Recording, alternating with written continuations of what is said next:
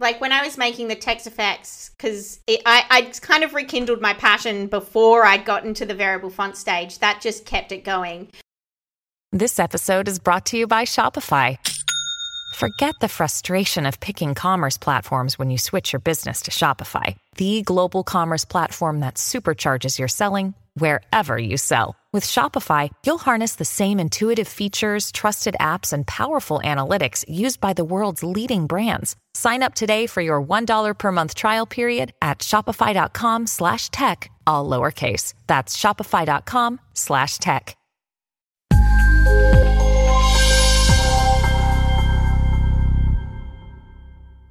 Hello, everyone. Welcome back to Design Huddle, uh, the podcast where two internet friends talk tech and design and everything in between.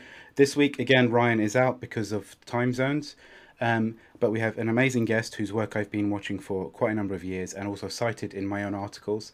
Um, she's a front end developer, previously a front end developer manager at a news organization in Sef- Seven West Media.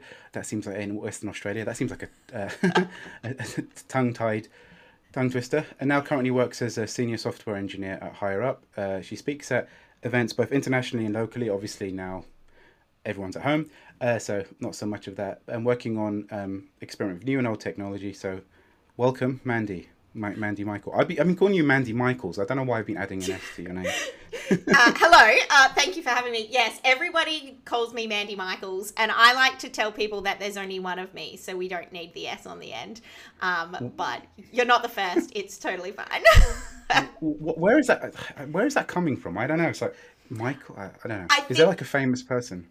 no, I think it's because Michael is a first name, and so people automatically try and make it into a last name by putting the S on the end because it confuses Ah. them.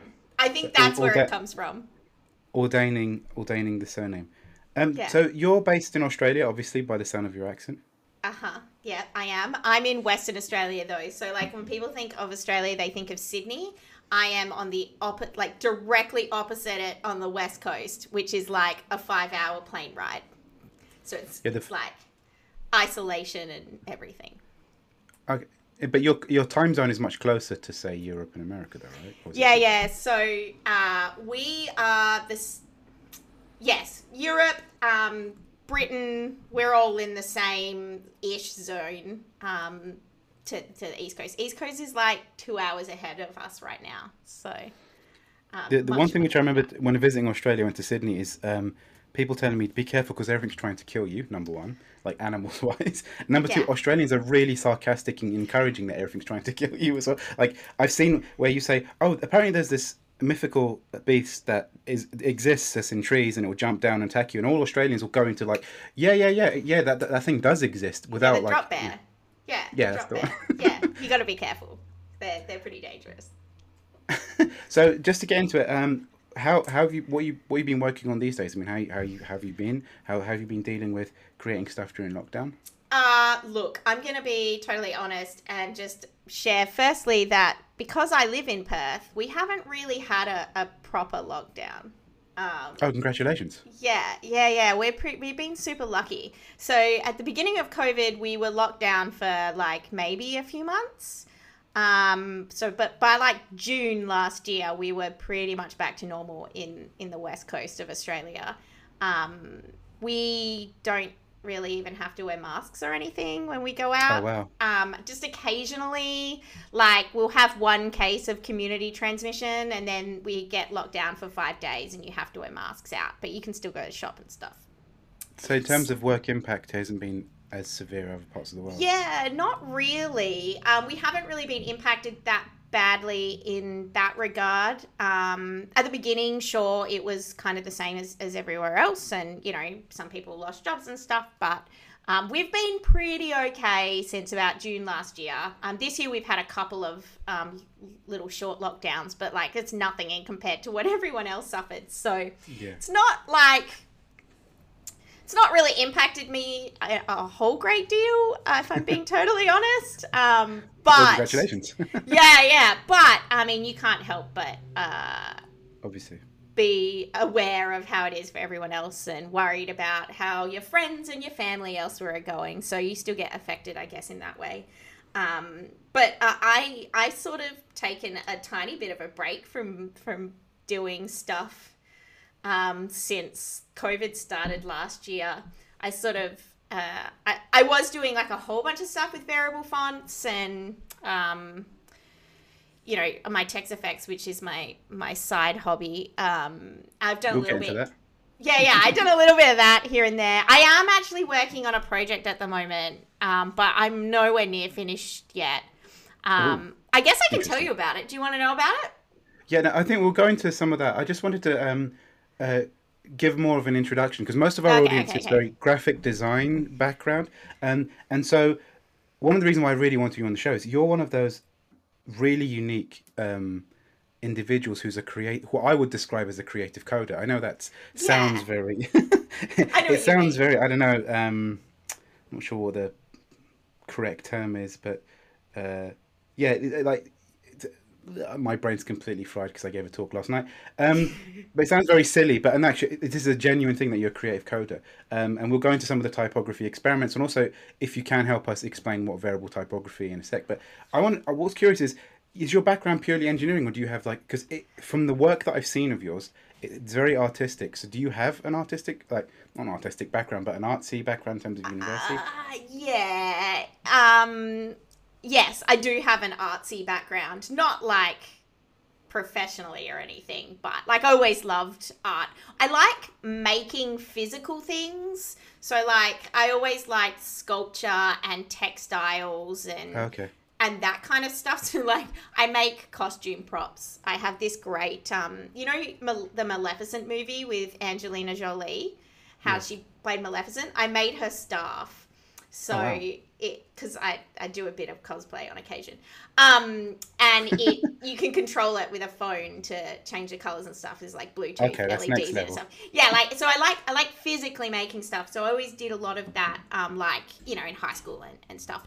But um, I actually studied multimedia, which was like um, back in the day before like it's is whatever it's called now. It was like Yeah. CD-ROM design and Yeah. um, you know graphic design and photography, like digital photography and and Did you did you learn how to use Director by any chance? Yes, I Flash. did. Yeah, okay. The- they actually um I I was the last class to learn director before it got replaced with flash okay. Yeah. Same here, pretty much. which also is now not a thing Yeah. so yeah i i i did um i did a lot of uh because i like I was obsessive Backstreet Boy fan. I used to make Backstreet Boy fan sites, so then I learned how to use Photoshop and stuff, so I could make you know pictures for my Backstreet Boy fan site. Um, so I did a lot of uh, digital digital photography and photoshopping and graphics and stuff. Um, so I guess in a way I would say that I'm artsy, um, but I don't really do much outside. Most of the stuff I do is always like got a little bit of a digital aspect, you know. Um, Yeah. So w- w- was you in the era of like um, hacking MySpace pages as well then? Um, I never had a MySpace page. Uh, Oh, wow. so I because I was I was too busy on my Backstreet Boy fan sites to have a MySpace page. Um, but I did hack my sister's MySpace page for her because she wanted things. She wanted Care Bear GIF. Um, I don't know why I remember this, but she was like, "Can you make it so there is this Care Bear GIF on my MySpace page?" And I went, "Yeah, sure, I can totally do that." Um, but yeah, no. Do you I still use those techniques today then? uh, I have actually used a GIF as a background image for a thing I'm working on at the moment. I was going to say no, but uh, that would be a lie. Um, not frequently, though. the code's changed a little bit since then. Yeah, but isn't that? I mean, I've always found that amazing because I very similar background, study graphic design, multimedia, saw Mm-hmm. Blink Tag. You know, this is, uh, the the cliche.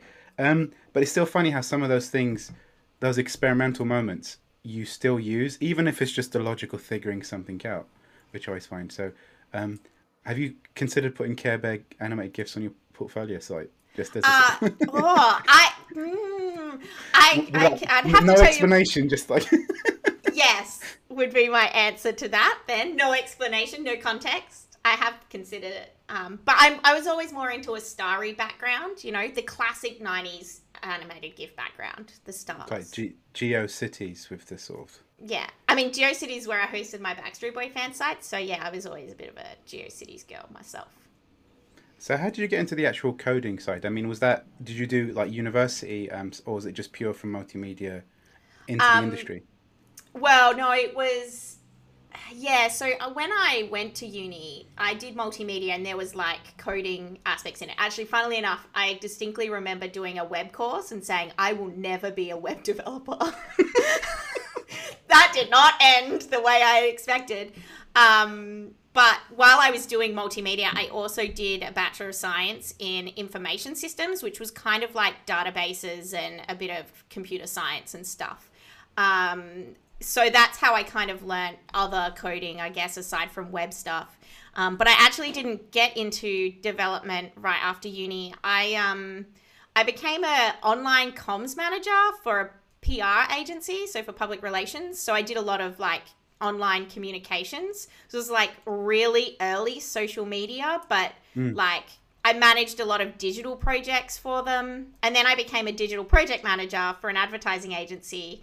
Um, and it was about, so I, I kind of managed digital stuff online for about seven years before I became a front end developer full time um, because I hated being a project manager. It's like the hardest job in the world from my perspective. Um, and I preferred building websites, so then I yeah. switched over. So it, it took me a little while after um, uni to actually become, I guess, a developer. Um, yeah.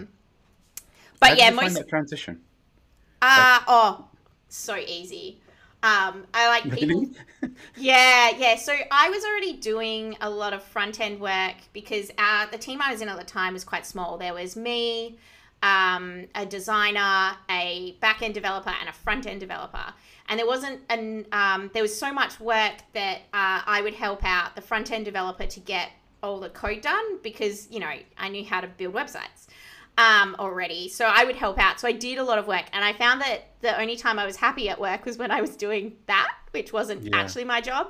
So I asked to when our front end developer was leaving, I asked if I could have his job. Um, and it was super easy. I had like a six month transition period where I still had to do some project management, but mm. um, then I was full time front end, and it was like it was so easy for me to switch into that and because I was, you know, much happier and I was having a good time. So I actually didn't find it difficult at all. Well, can I ask what year roughly was the tra- was that transition? Oh, gosh. Uh... The reason why I asked the year is because that gives me an idea. Because I studied graphic design and tried to basically rip my hair out for about 10 years trying to figure out how to align stuff with CSS or even just like table layers. So I'm trying to think, okay, when was that? Because it couldn't have been 2004 because that's when I hated myself because I was no, just banging my head against. it, it wasn't 2004. Um, it it was. I was still supporting IE6 on some projects. okay. Um. 2010 then. Yeah, it was around 2010, 2011 maybe. We were like okay, just yeah. phasing it out. So yeah, yeah, it was. Um, I'd only done. I'd been doing table layouts in like side projects. Yeah. But I think uh, from a work perspective, we started to move away from them. So, like, you still didn't have custom fonts unless you use something like sIFR or Cufon. Um, yeah, the, but, the embedding technique. Yeah, yeah, yeah, the embedding techniques. Um, there was you couldn't use PNGs in some things because there was still older browser support. But it's it quickly like I don't know how many people realize how quickly it shifted from all of that yeah. stuff and how fast the web in that respect has developed. Like, it's wow, it must be what five, maybe like eight or ten years or something. Like that's that's yeah. pretty quick. I I think. Um, yeah. For that that stuff to to I guess come into existence and disappear. Yeah. Um, just for those who are actually on the YouTube channel, you've got a dog on your head. Oh, yes. so, so could you explain the dog on your head? Um, I to do a, a weird transition. it's a um, it's a Snapchat filter, which I just think is cute because I like dogs. Um, and I came across this one the other day, and it's currently my favorite. Uh, that's there's no like great um, explanation other than I think it's cute. I, I, was trying out the Snapchat because basically the Snapchat filter, which you uh, in the, in whatever software you're using, that becomes the camera that you choose, right? That's right. Yeah. I, I tried I tried using. I end up always picking like Mortal Kombat character type things of my Oh, yeah, eyes yeah. on fire. But then you're having a, try and have a serious meeting with a manager, and it's like, yeah, I'm not really happy with that, and you got fire coming out of your eyes. Um, so moving, okay, so that was a, a segue, an, an ad segue. It was Um, great. Moving back, um, so where I first discovered your work was some of the typography things that you're doing and variable type, uh, variable typography. Mm-hmm. Um, could you explain what variable fonts are or variable typography in a, Yes. if it's even possible to explain? Yeah, no, it is. Um, so variable variable fonts are like you know how you have fonts at the moment and you have like a bold font and a regular and maybe um, a semi bold or a black or something like that, and they're all like individual files. Um, a variable font basically combines all of those into one file. Um, but what it does in addition, which is what I love about them, is that it interpolates between the values. So, like when when you would represent a font weight in in code, you'd go 400 for regular, um, 700 for bold, 900 for black. Um, you can with a variable font have 400, 700, and 900 all in the same file, but you because it interpolates between the values, you also get like 401, 402, all the way up to 900. So you can get like that perfect weight for whatever you're designing, or you can have a few extra ones in between. Um, so I think the way it's being described best to me is that it's one font file that acts like many font files. Yeah. Um, and so as a result of that, uh, people who are good at making fonts, um, so font foundries and stuff have started making a whole bunch of really cool stuff. So you can get a font that has um, all different weights in it. It can also have um, like width, so uh, you know a, a narrow version, uh, like condensed font, or really wide, and you can have that. Um, you can animate those or, or transition between the weight, the width as well, or you can go from uh, italic to not italic. Um, there's also uh, uh, you know optical sizing if you're a, if you're a font um, nerd and like that stuff. Um, or my favorite part of it because I like to make the text effects and stuff is people make like effects in the fonts. So like there's one that kind of looks like a slinky, you know, the the toy Yeah. a slinky, um, where it's like looks like normal letters, but then one, the axis allows it to sort of stretch out, and it, it creates that like repetitive effect of the the letters um, leaving, I guess, kind of like an after image behind. Or Yeah. there's one that drips, um, which I think is really cool. Um, so I, I feel like variable fonts have allowed people to make some really um, cool creative things that can also be animated. Um, I, I don't know. That's like a really short, not detailed explanation of variable fonts. Obviously, No, no, that's great. a lot more to it, but um, they're super cool. I really like them. Lots of benefits to them. So from a sort of designer's perspective, I'm trying to learn how to speak again. From a designer's perspective, uh, you've got like say you open up Illustrator or Photoshop, um, you've got your bold, your italic, and your placement alignment, and maybe there's like some things which Adobe will allow you to make a typeface which isn't a t- true italic, slightly italic. Variable fonts is almost like an extra layer of granularity of being able to edit the the feeling of the font from the Yeah. thinness of the strokes, depending on what the typographer has done.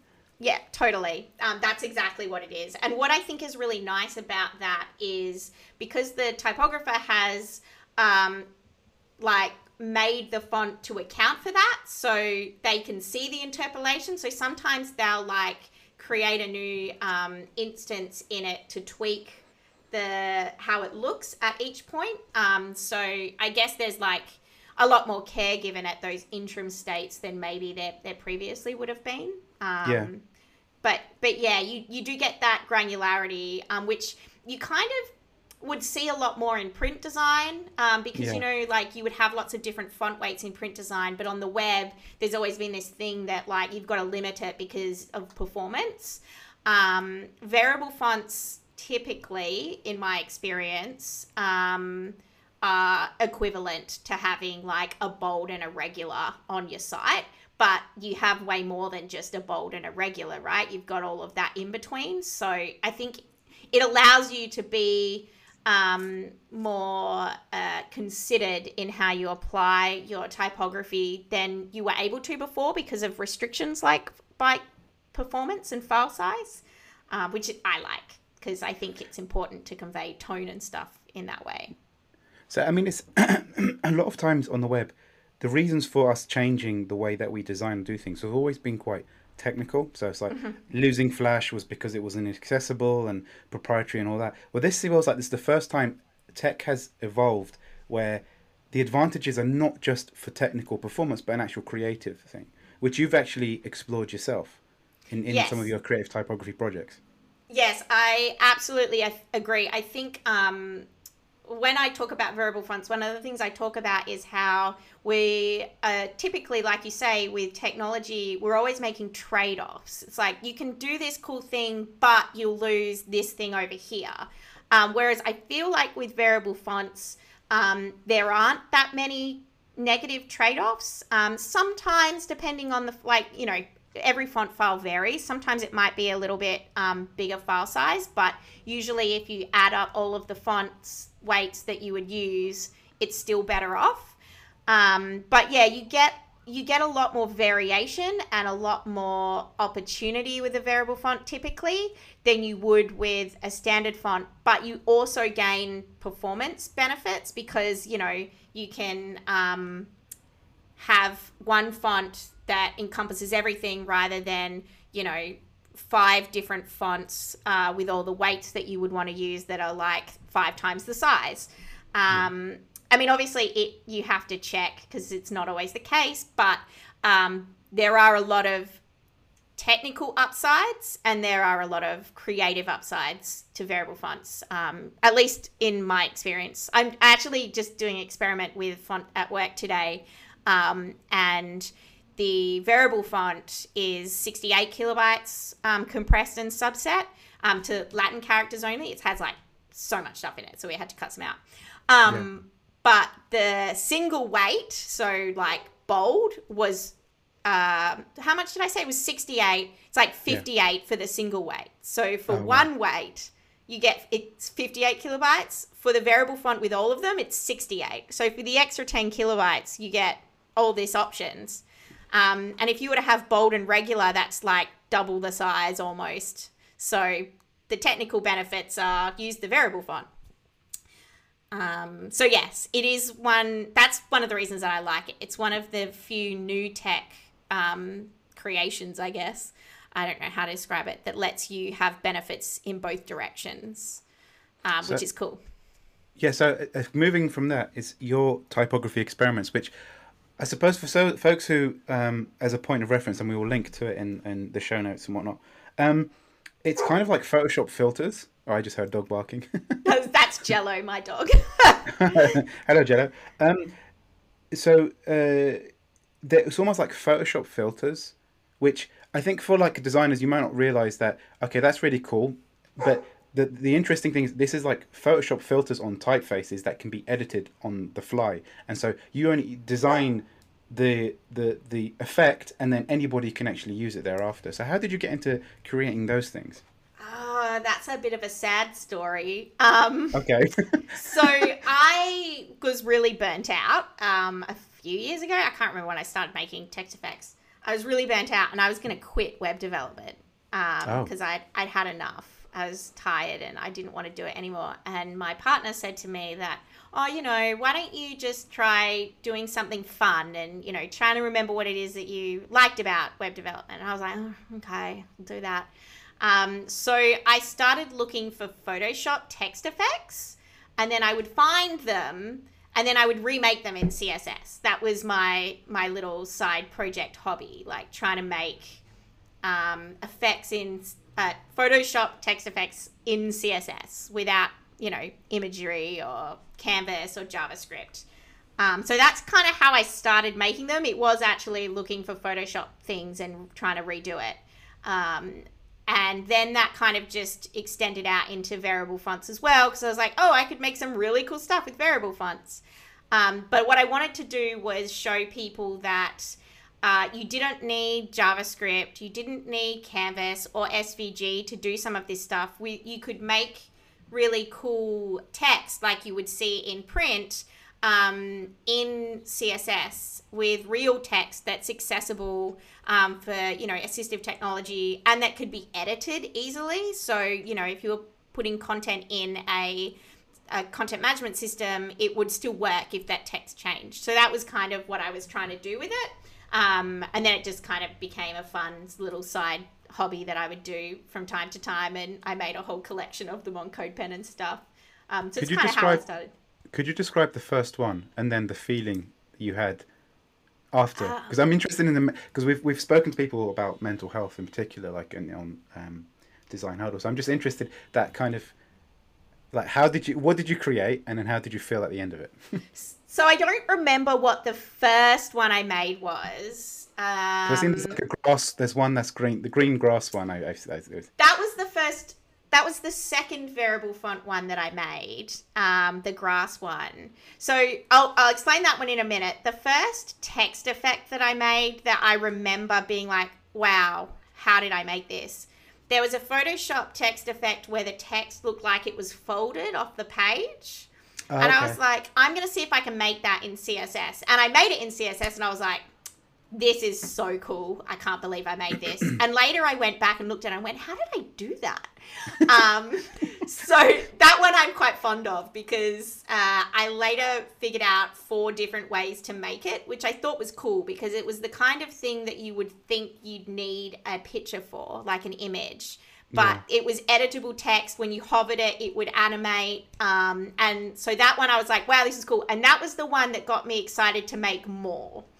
Um, the grass one with the variable font, I that was the second variable font one I made because I was doing a talk and I wanted to show people how cool variable fonts were because I felt like people didn't really appreciate how cool the technology was because all Yeah. the demos at the time were like, oh, if you hover over this, it can increase the weight. Like that was pretty much what you could find. There was no like really cool demos. So I thought I found this font called Decovar, which was an experimental variable font at the time, and I was like playing around with it, and then one of them looked kind of like leaves, and I was like, "Cool, ah, I know what I'm gonna make." So I whipped out my catalog of Photoshop text effects. Um, and I picked the grass one, which I'd been trying to make for ages but could never get right. Um, so it was a variable font that enabled that. And I remember when I made it, I I finished it and I was like, oh my gosh, this is so cool. And I turned my laptop to my my partner. I was like, hey, check this out. And he's like, that's really great. And I was like, you have no idea. This is so cool. Um, and like I thought it was cool, and I was like, I'm happy with this. And then I tweeted it, and then lots of people thought it was really cool. And I was like, I was right. This is cool. I'm not the only one that thinks this is cool. So um, I was pretty happy with that because after that, a lot more people started like doing really cool and um, interesting things with variable fonts, and I think people became more interested in it. And I think also uh, that sort of rolled on to more um, typographers making more interesting things with variable fonts as well. Like they branched out from just weight and width, which I thought was Yeah. was nice. So in terms of like how you like, is it was in that a moment that you actually thought actually I, I, I rekindled your your love for front end development? I mean, how how was that? Because I'm interested in sort of like um, using art for. I maybe I might be uh, dramatizing this a bit much just for, but using um, art to help heal like mental health, like an uh, that creative thing. Because often you're stuck in a workplace. Um, and it just feels like you're just churning stuff in a factory. Whereas, like, but then there's that moment where you rekindle your passion for why you actually decided to do this in the first place. Yeah, I think um like when I was making the text effects, because I I kind of rekindled my passion before I'd gotten to the variable font stage. That just kept it going. Um, I think what felt nice was that I got to create something that I had made and that I was doing for me um, that I was proud of. And uh, I think uh, the way I've, I was described to me, which really resonated, was that I'd made a body of work of text effects. Like I hadn't Yeah. just made one thing, I'd made a body of work that was examples of things that you could do. And as a result of that, I also learnt a lot more in depth stuff about how CSS worked. um, Yeah. which I then could use to make things easier in my day to day job. Like I understood better how gradients work and how text shadow works, and you know how I could layer things and like all these kind of little things that I understood but not at a deep level. I now understood much more deeply because I was trying to be creative with it. Um, so yeah, it I think it definitely healed me making something I didn't have deadlines on. It was just fun. It didn't matter if they failed. I have like hundreds of ones that didn't work out that are like private on my CodePen that sometimes I go back to and finish later when I get a good idea. Um, But it, it was nice because it was not like I wasn't required to do anything. I just did it because it was fun. Creativity for creativity's sake. Exactly. That's exactly it. And I think um, as, you know, a lot of developers and uh, are creative people as well. And, you know, same for designers. Sometimes I think we have to remember that we, you know, it's great to do something that you love, but if you don't allow yourself to have a play sometimes that you're Yeah. going to lose that love. So make time to, as you say, be creative for creative sake and just have fun with it from time to time. Yeah. Do, do you find Yeah. that? Yeah, no, I mean, there's there's been uh, my mind's gone completely blank.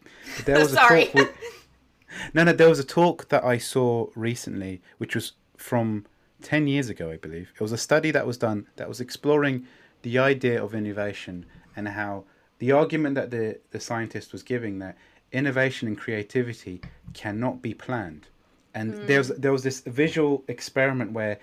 Uh, it's like a really archaic tool where it will have like four blobs and then you pick a blob and then you press randomize and then it'll create four children based on that blob and then you th- it sounds really um, weird but when they put it out to the world what they found is people were generating these like bits of art just by saying okay that one kind of looks like a flower let me um, mutate that one, and then you see all the, like, these amazing things like Spider Man's face that people have gradually mutated. And what he what they're trying to demonstrate is that um, if you just try to randomly do that, you would never, or use machine learning to, you would never get to this kind of level of finding something and exploring. And it's do some is there a case of the innovation happens in that moment of I don't know what I'm really looking for. I'm just exploring. And so challenging the, the notion of open planned offices, the way we develop software or whatever way we have got strategy, does that actually impede finding something that could be much more beneficial? That's what I find this um so yes. Yeah. to answer your question. I totally agree. I think the things that I'm most well known for and the things that people have always found really interesting of my work and the things that I've always I guess grown as a developer and and you know I I don't consider myself a designer but um you know the No, design you definitely stuff are. well, I would I would not identify as a designer, but I, I, I, I do enough where I think I dabble in design. Um, I'm a coder who loves design, is how I'd put it. Uh, I think the things that I've done best are the ones where I haven't been trying to make something, if that makes sense. I've been Yeah, of course. experimenting and exploring, and then something amazing has come out of that. Like I was never trying to do something to share with people um, or you know to show people cool stuff i was just trying to find out what was cool about that particular thing um, Yeah. and then i ended up with something which was which was nice um, so yeah i totally agree with you like Have you ever considered collating all this into a book, like almost like a self-help book for people who are stuck? But then you actually teach them to create variable typefaces. I'm giving you business ideas. yeah that's a cool idea um, i have not uh, but um, i think like anyone i was like oh people don't need to know that like they they, they know it already i don't need to share that with people Mm. No, you'd be surprised. I mean, I think because again, it's like we all think that, but no, you you you realize what I found when I started giving talks in the community and, and uh, mentoring folks is you realize how much you actually know, and then it's Mm. like, oh my god, this is amazing. Like people actually, oh really, oh wow. so moving on to that, I mean, how has the reaction from the community been, especially like the front end development community and design community? with variable fonts With the your experiment stuff, the variable Ah. font stuff that you've been doing. Yeah, it's funny, right? Because um, I, for a really long time, just thought what I was doing was not that great. Um, like that it was just a thing that I did because uh, my local community, like, you know, I, I'm sure it's like this for a lot of people, but in your local community where it's like people that you worked with for a long time, like nobody thinks what you do is special, you know, or that it's really good. You're just like, oh, that's just Mandy. She works at that place over there. Um, but then I went and did a talk uh, at Singapore CSS because um, oh, wow. I was over there for JSConf just to attend, and um, I got asked to speak at Singapore CSS, and I I did a talk on my text effects, and I'll never forget this. This girl comes up to me afterwards. She goes, "Oh my god, I'm such a big fan," and I was like, "Of me?"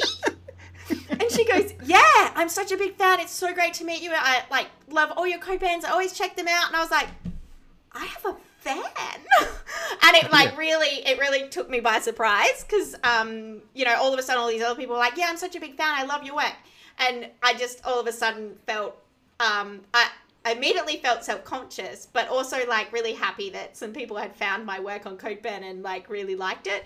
Um did I you have the sensation to phone up your family and just scream vindication?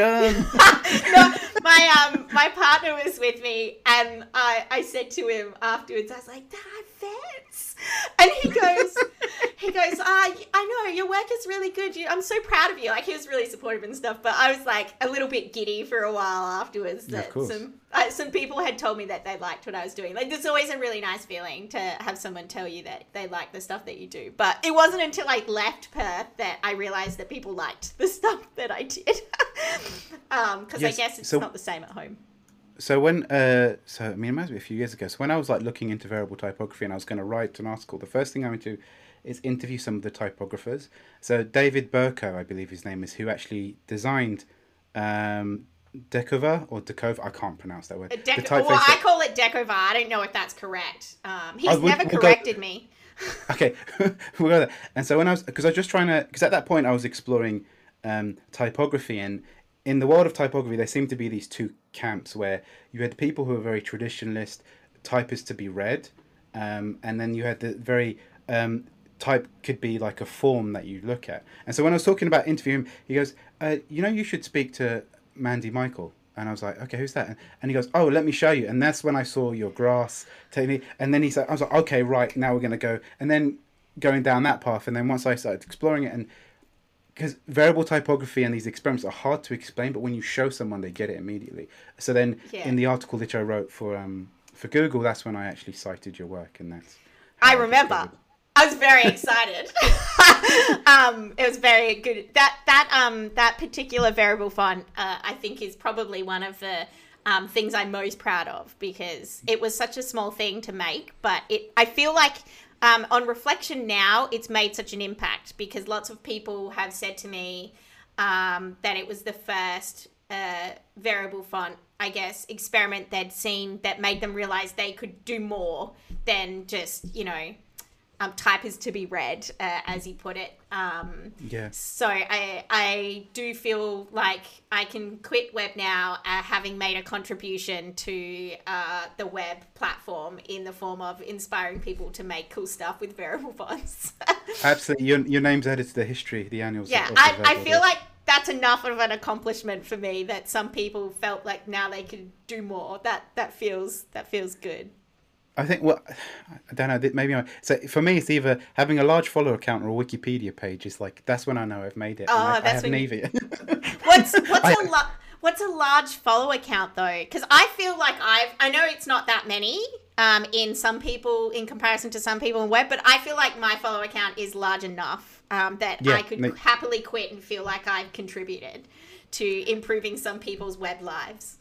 It's definitely larger than mine. Um, but I mean, again, these things are all relative, right? Yeah. You know, and I mean, and I think that although I admit that I, I, I, at one point was very obsessive of these things, I think sometimes there's a degree of if too much might be unhealthy. I, um, I feel like if you have one person um, come up to you and say, "Hey, that thing that you did really helped me," that's enough for me. Um, that Absolutely. one girl that came up and said she was my fan because she loved looking at my work. Um, I wish I remember her name. I remember her face perfectly. I'll never forget. Um, but I, I, I can't for the life of me remember her name. But but her, she she changed. She she was enough. Once she came up to me and said that that that was enough for me. Um, That's excellent. Um, so I mean, just wrapping up, uh, what are you? What What are the plans now? Are you working on anything new? I am working on something at the moment. Um, I I haven't really talked about it because I didn't want to have like pressure to finish it, but I I've been meaning to remake my website because I don't currently have a website as like many web developers. Um, I don't have time to make my own. Uh, but while I was coming up with what I wanted to do for it, I was like, oh, maybe I should just make a generator so that I can make what I want. So I'm I'm presently working on a fan site generator. Oh, nice. So that my website can be a collection of fan sites of things that I love. Um, and it is GeoCities inspired. Um, I mean, I'll have some non 90s themes, I think, but I want it to be like the true fan site experience. Um, but it's proven there's some things that I wanted to do that have proven a little bit difficult.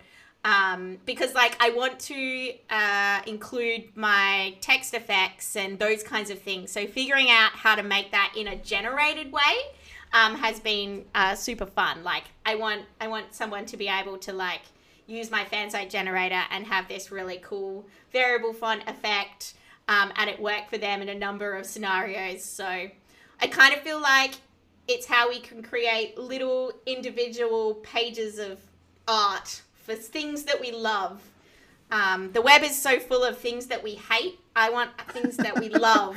Just a little little page, little way to like share the, you know, like you love peanut butter sandwiches. Make a fan page for peanut butter sandwiches. You know, like that's what I, I want to do. So that's what I'm working on at the moment. Um, so I'm excited I, already. I can't wait to see. Yeah, I think it'll be I think it'll be super fun when when I've got it all finished. Um, even if it's just for my fun, like I feel like that would be enough. But if one person uses it to make a fan site for peanut butter sandwiches, I'll be like super happy. Then that would be your equivalent of a Wikipedia page. yeah, that exactly. That would be my equivalent of a Wikipedia page. Okay, well, again, thank you so much for spending your time with us. We appreciate it, especially um, time zone. Um, so yeah, thank you very much. Thank you to our listeners for checking this out. Uh, we'll add all of the links of Mandy's amazing work to the show notes. And yeah, thank you very much, Mandy. Thank you so much. It was fun chatting. When you need mealtime inspiration, it's worth shopping Kroger, where you'll find over 30,000 mouthwatering choices that excite your inner foodie. And no matter what tasty choice you make, you'll enjoy our everyday low prices, plus extra ways to save, like digital coupons worth over $600 each week. You can also save up to $1 off per gallon at the pump with fuel points. More savings and more inspiring flavors make shopping Kroger worth it every time. Kroger, fresh for everyone. Fuel restrictions apply. Thank you for listening to today's episode of Design Huddle. The opinions expressed are solely our own and do not express the views or opinions of our employer.